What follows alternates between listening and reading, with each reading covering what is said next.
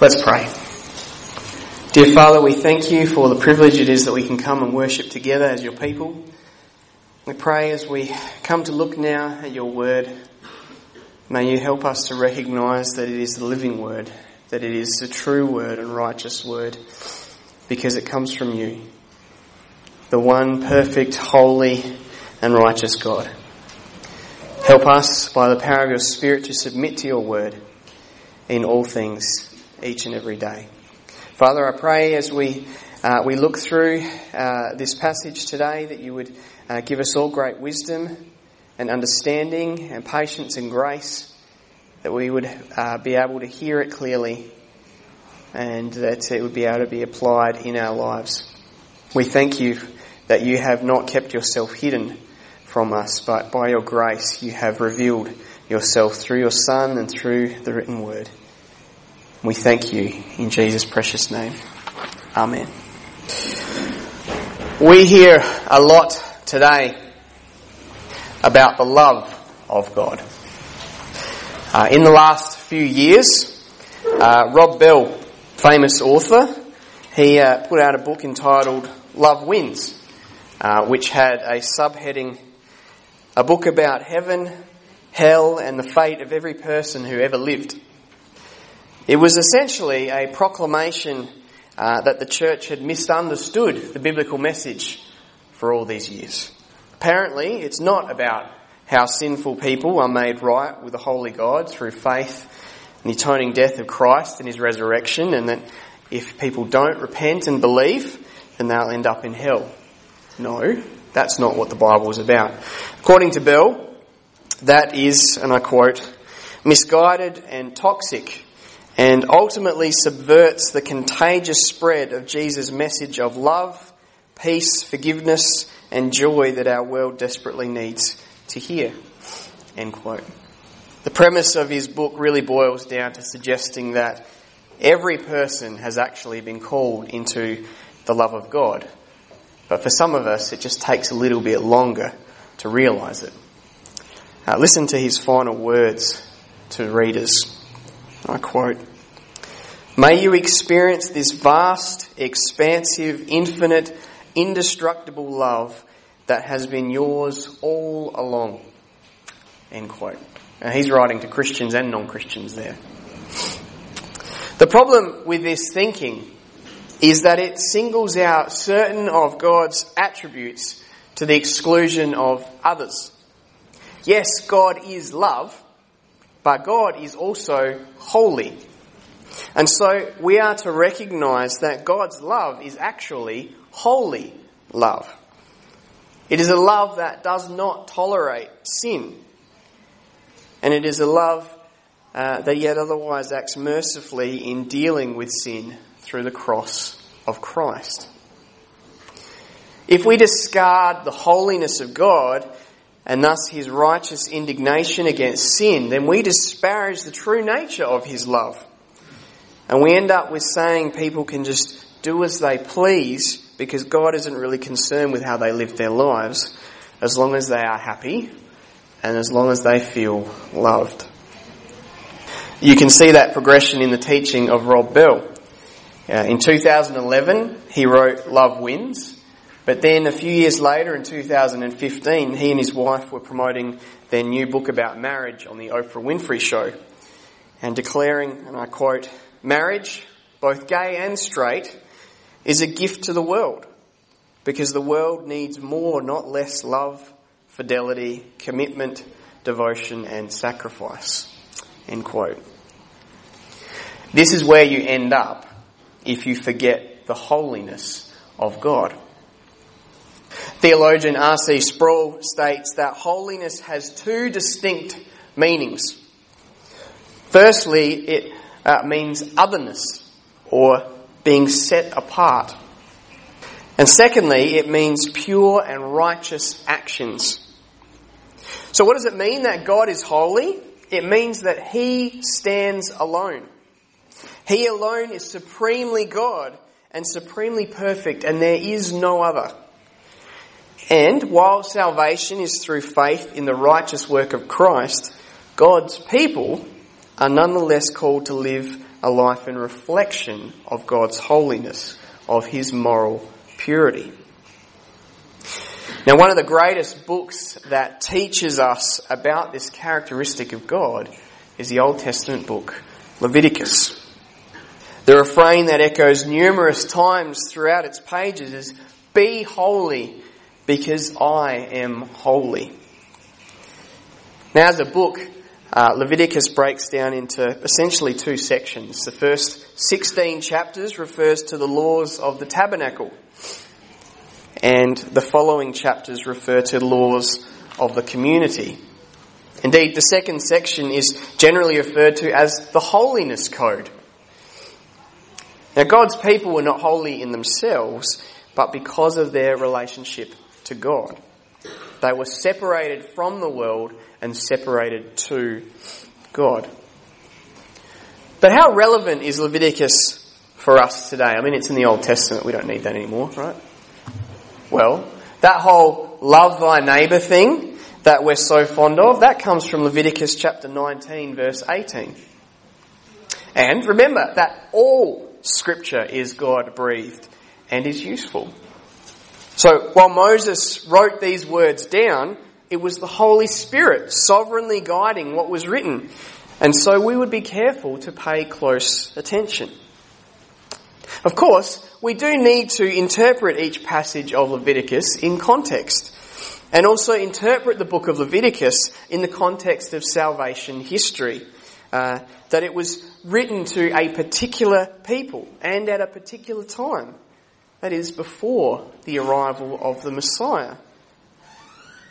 So, what did it mean for the Israelites to live as the people of holy God? And what does it mean for us as Christians to do the same? In particular, today we're going to be looking at Leviticus chapter 18, where God outlines what is unacceptable behaviour for his people when it comes to relationships. So, if you'll please turn with me in your Bibles to Leviticus chapter 18. And we're going to begin by reading the first five verses.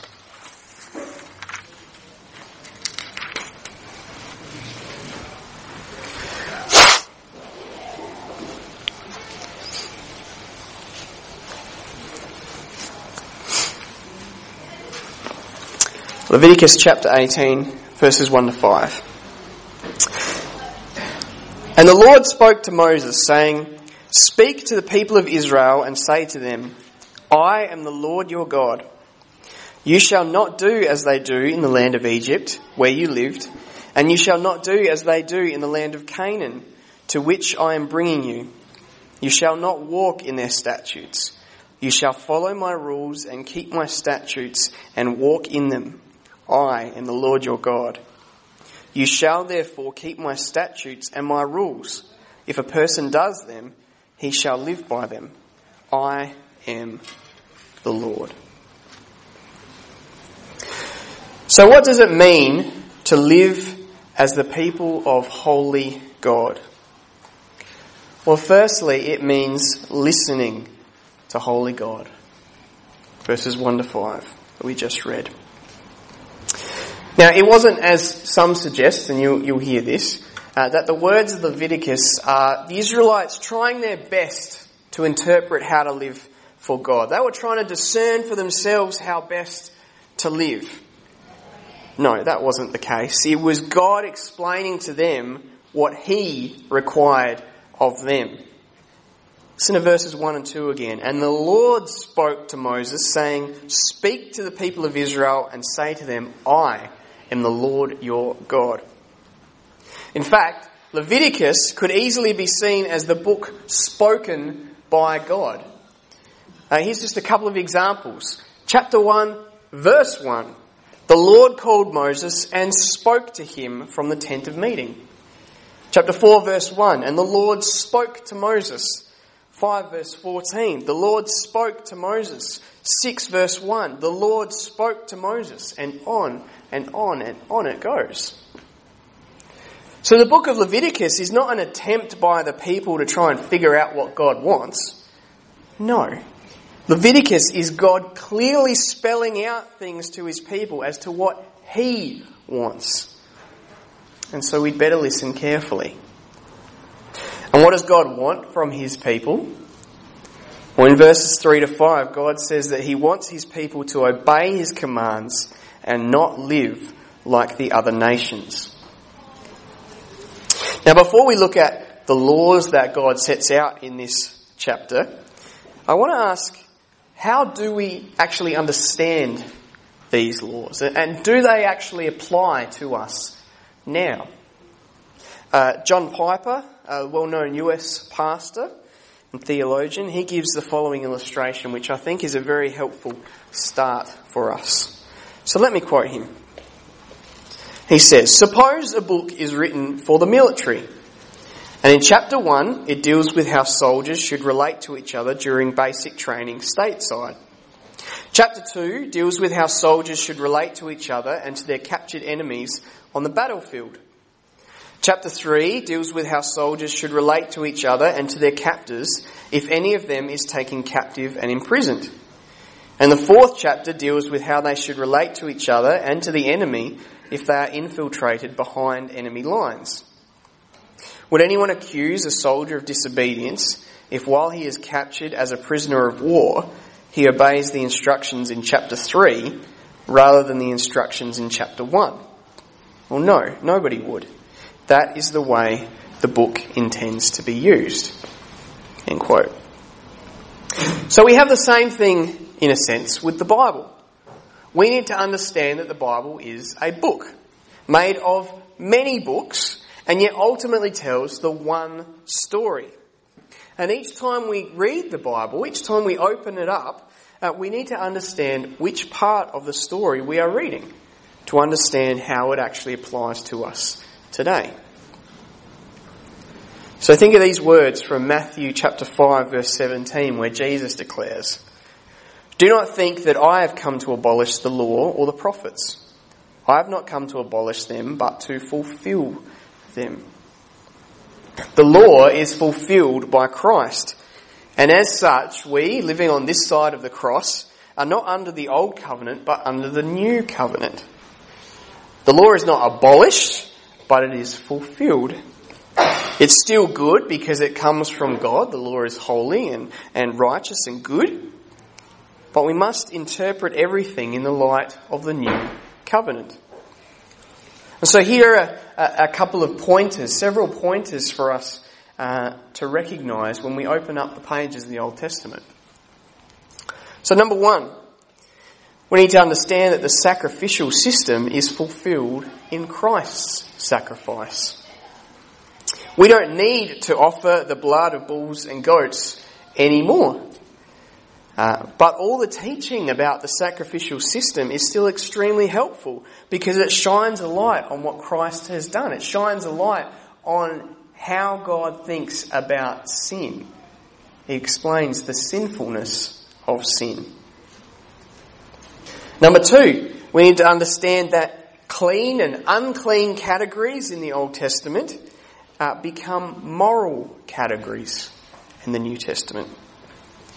These laws about clean and unclean have been fulfilled in Christ as well, for they point to what Christ has done through the forgiveness of sin. We've been made clean spiritually through faith. Now, recognizing this removes the arguments people bring that, you know, you can't take Leviticus seriously because people now eat shellfish which is prohibited in Leviticus 11, verses 9 to 12. And it uh, removes the arguments that people bring that you can't take Leviticus seriously because people wear clothes made of two different kinds of materials, which is prohibited in Leviticus 19:19. While those things still teach us about the nature of God and the nature of our holiness, they don't physically apply to us anymore. Number three, we need to understand that the people of God are not one ethnic nation anymore. It means that the laws that came under the theocracy, uh, where God was the king and the Israelite nation, uh, they don't actually uh, necessarily apply to Christians today. Because Christians come from all nations, do we not? Both Jew and Gentile. Uh, we are now bound uh, by the laws of our own nations. Uh, for example, what's legally permissible for Christians in Australia uh, may not be so for Christians living in the US. Uh, we're not under the theocracy anymore.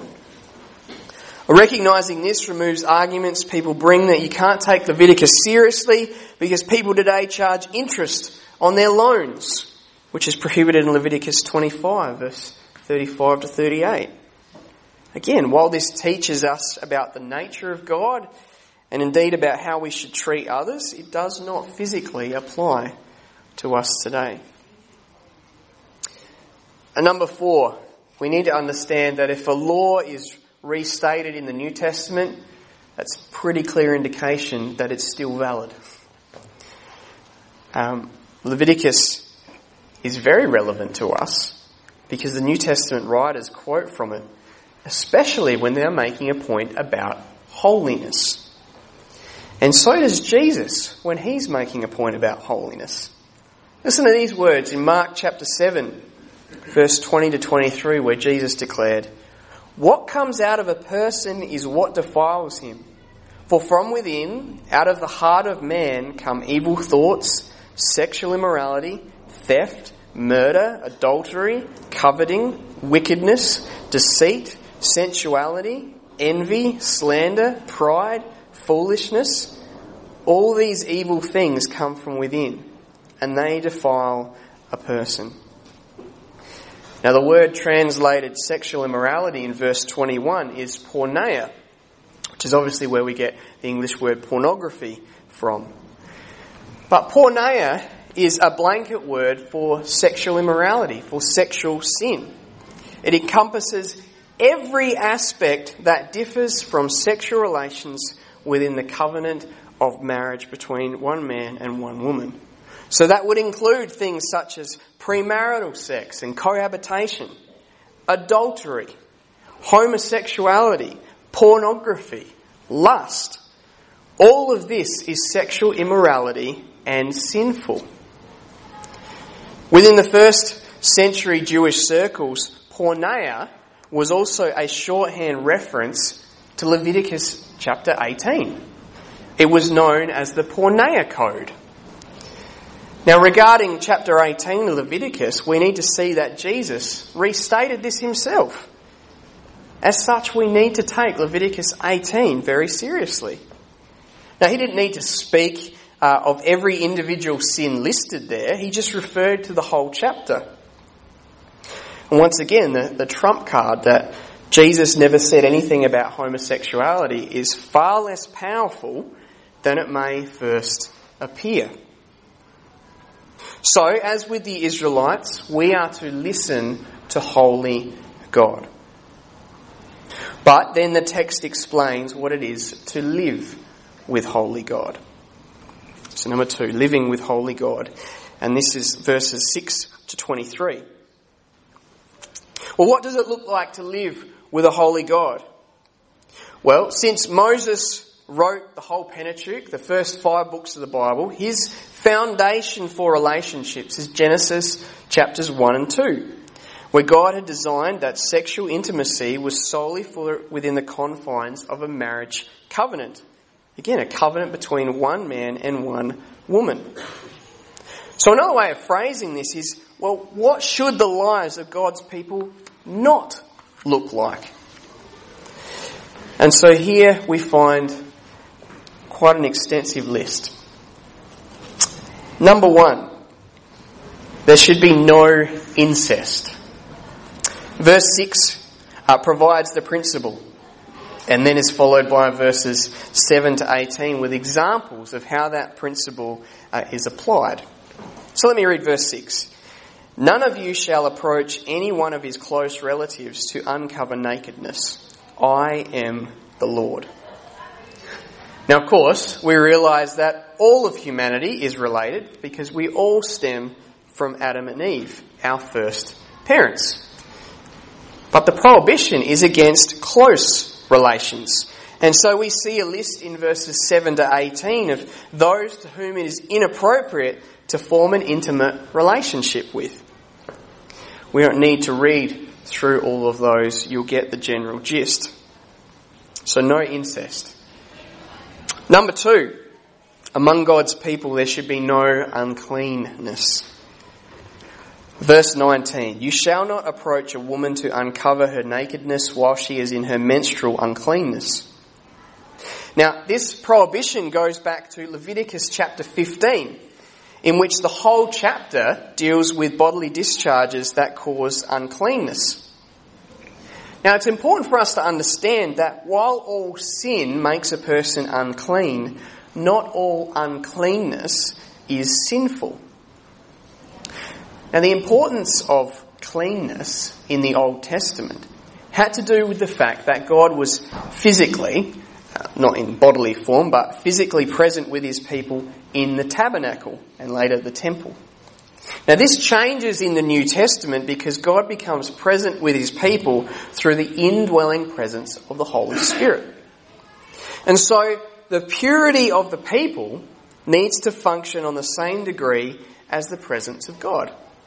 If God is physically present, in a sense, not bodily, but physically there, the people must be physically clean.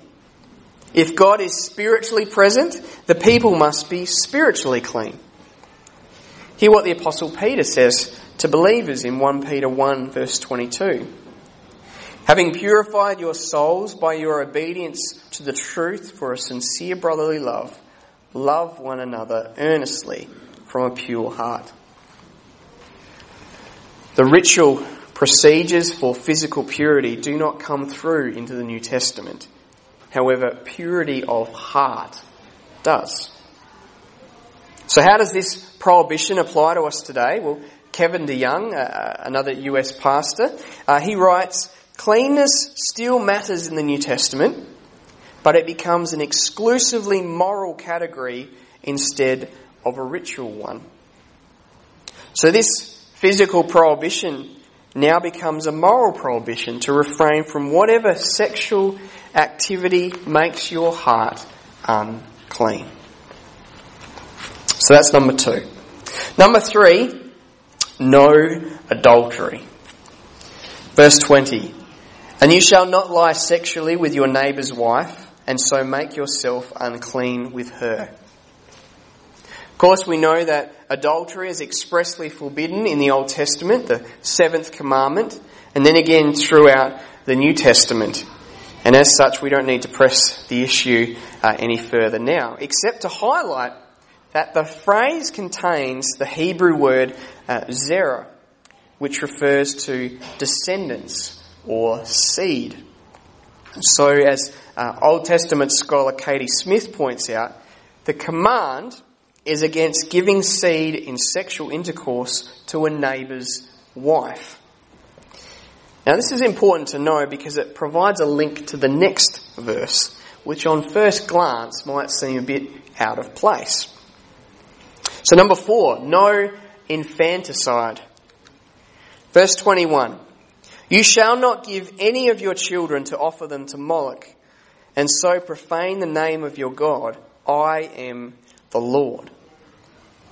Now, in verse 20, the prohibition is about a man misusing his seed by giving it to someone else other than his wife. Well, here, the prohibition is also connected to a man misusing his seed, that is, by sacrificing his children, that is, his fully grown seed, to a false God. It not only breaks God's express declaration that life is precious and should not be taken through murder, but it also breaks God's express declaration that He alone is to be worshipped. The great lesson that Christians learn from this injunction is that our children are precious gifts from God, whom we are to dedicate to God alone raising them to know his precious name. Paul writes in Ephesians 6 verse 4, Fathers, do not provoke your children to anger, but bring them up in the discipline and instruction of the Lord. Furthermore, this is a verse that adds to the, the abortion debate. For whether a child was sacrificed centuries ago uh, in offer to a false god, or, or whether a child in the womb was killed today under the guise of it being a mother's right, both instances are bowing to the idols of the age and failing to acknowledge the authority and the commands of holy creator God. And we come to number five. No homosexuality. Verse 22. You shall not lie with a male as with a woman. It is an abomination. And that seems pretty straightforward, doesn't it? In light of the Bible's clear teaching that sexual intimacy should only occur in the covenant of marriage, sex between two people of the same gender is obviously forbidden. But here, as in the other passages of scripture that we've looked at and will look at concerning homosexuality, people have tried various ways to revise the plain meaning of the text. So here are two. Number one, uh, this verse, it's suggested, uh, prohibits the misuse of male seed. So just like verses 20 and 21 spoke against that, it's proposed that this is the concern right here too. And why is that? Well, because the Israelites, so goes the argument, the Israelites were living in a hostile land and they needed to grow and preserve the tribe in order to survive. And so anyone caught doing anything that was uh, hinder that would hinder the growth of this tribe was being selfish and causing harm to the wider group. Interestingly, to give strength to this position, uh, they also suggest that the prohibition in verse 19 against lying with a menstruating woman is also about the misuse of male seed suggesting that the Israelites had worked out that if you had sexual relations with a menstruating woman, then she's not going to fall pregnant, and thus that too would not grow the tribe. But this interpretation does not stand at all. First of all, we've already shown that verse 19 has to do with uncleanness, which is explained very clearly in Leviticus 15. It has absolutely nothing to do with procreation. And second, the only two references to seed in Leviticus are found in the two verses we've just previously looked at concerning adultery in verse 20 and infanticide in verse 21. And in those instances, again, the prohibition had nothing to do with procreation, but everything to do with holiness. It was a prohibition against a man's seed being given to someone other than his wife. Uh, firstly, to another woman. Secondly, to an idol. And here, if the concept of seed was even present, uh, it would prohibit him from giving his seed to another man. Now, the context alone shows that it has nothing to do with procreation and everything to do with holiness. We just look back to verse 4, God declares, You shall follow my rules and keep my statutes and walk in them. I am the Lord your God. It has to do with imitating our holy God.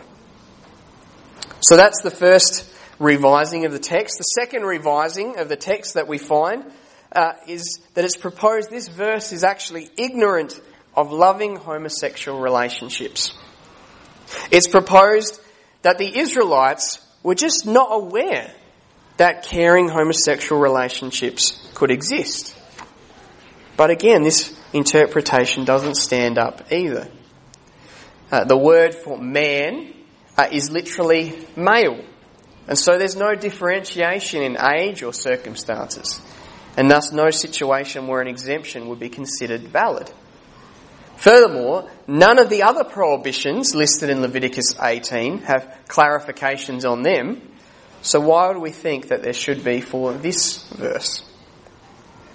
The Bible is abundantly clear that homosexuality is a move away from God's design. And this is affirmed throughout the Old Testament and reaffirmed within the New Testament. Now, while we should always be gentle and respectful when speaking with anyone, uh, despite the claims of our culture which say to speak against uh, this issue is, is unloving, it's actually hate speech.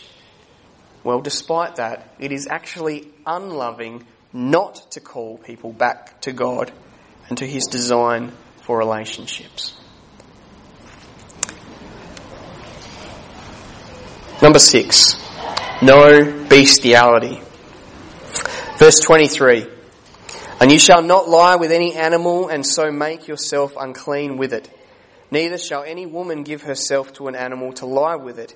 It is perversion. And here we go even further away from God's design. In Genesis 2, we're told that no suitable helper could be found for Adam from the animal kingdom. And so God made Eve from Adam's own rib, from his own substance. Bone of my bone, flesh of my flesh, Adam declared when he first laid eyes on Eve. Despite what evolutionary scientists tell us, humans are distinct from animals. God has designed it that way. And it is sinful for us to ignore what He has set in place. So we've heard that we need to listen to Holy God. We've seen what it looks like to live with Holy God. And finally, we need to recognize that we are liable to Holy God. Verse 24 to the end of the chapter. Firstly, the nations are liable to Holy God. The actions that God was prohibiting the Israelites from carrying out were the same actions that the nations of the land were committing. This was the reason why God was actually casting the nations out from the land in the first place. Listen to verses 24 to 25. Do not make yourselves unclean by any of these things, for by all these the nations I am driving out before you have become unclean. And the land became unclean, so that I punished its iniquity, and the land vomited out its inhabitants people of Canaan were not innocent, and God in His holiness was judging them. It reminds us that God in His holiness will also finally judge this world through His Son. In John 5:22, Jesus declared, "For the Father judges no one, but has given all judgment to the Son." But it's not just the nations as a whole who are liable. Secondly, God's people are liable to holy God. People of Israel would also be judged if they acted in such a manner as the nations of the land. God said, Keep my statutes, verse 28, lest the land vomit you out when you make it unclean, as it vomited out the nation that was before you. For everyone who does any of these abominations, the persons who do them shall be cut off from among their people so keep my charge never to practice any of these abominable customs that were practiced before you, and never to make yourselves unclean by them. I am the Lord your God. Now there were varying levels of what it meant to be cut off from their people depending on the circumstances. From being excluded from the community to execution. Leviticus 20 we are given a list of the consequences for many different actions. In fact, one of the objections that people raise to reading and applying Leviticus is that in chapter 20, verse 13, it's stated that if homosexual behaviour is discovered, then both partners must be put to death. The objection is stated that if, if, we, agree, if we disagree with homosexuality today, then we should be true to God's word and go ahead and order their execution. But to correctly understand how all this applies today, we need to recognize that believers are now under the new covenant through Jesus Christ. And as it happens, in 1 Corinthians chapter 5, we get a clear example of how things now work. In that chapter, the apostle Paul raises the issue of a man sleeping with his father's wife. Leviticus 20 verse 11, God speaks of this exact situation and declares that both the man and the woman should be put to death. But what does Paul, under the guidance of the Holy Spirit, now say? 1 Corinthians 5 verses 4 to 5. When you are assembled in the name of the Lord Jesus, and my spirit is present, with the power of our Lord Jesus, you are to deliver this man to Satan for the destruction of the flesh, so that his spirit may be saved in the day of the Lord. God's people are still liable to holy God. But if they behave in manners that do not reflect His holiness, they are not to be executed anymore, but excommunicated. They are to be excluded from God's people in the hopes that they will feel the weight of their sin and come back to God in repentance. The wonder of the new covenant that God has brought into place through His Son is that it is Christ who fulfills the righteous commands of God for us. And it is the Spirit who strengthens us to walk in the ways of the Lord. It is God's work, and we receive this by grace through faith. Think of what Peter writes in chapter 1 of his first letter, and I'll close with these words. As obedient children, do not be conformed to the passions of your former ignorance, but as he who called you is holy, you also be holy in all your conduct. Since it is written, You shall be holy, for I am holy. And if you call on him as Father, who judges impartially according to each one's deeds, conduct yourselves with fear throughout the time of your exile, knowing that you are ransomed from the futile ways inherited from your forefathers, not with perishable things such as silver or gold, but with the precious blood of Christ, like that of a lamb without blemish or spot. God is holy and he has made his people holy through the precious blood of his Son. So let us strive in the strength of God to live in holiness.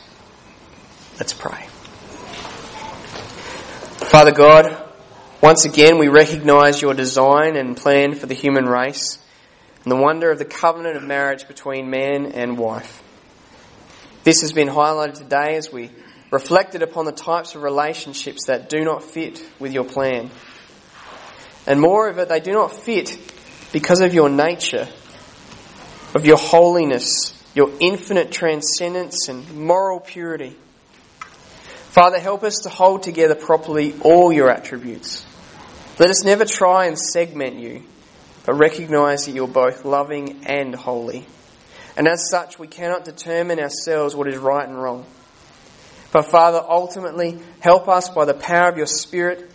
And we pray indeed for those in our community that by the power of your Spirit, you would help people to understand we can never meet your standards by ourselves, but that you have acted in grace and mercy through your Son, the Lord Jesus, the righteous one, that all who trust in him will be saved and declared righteous and holy before you. In his name we pray. Amen.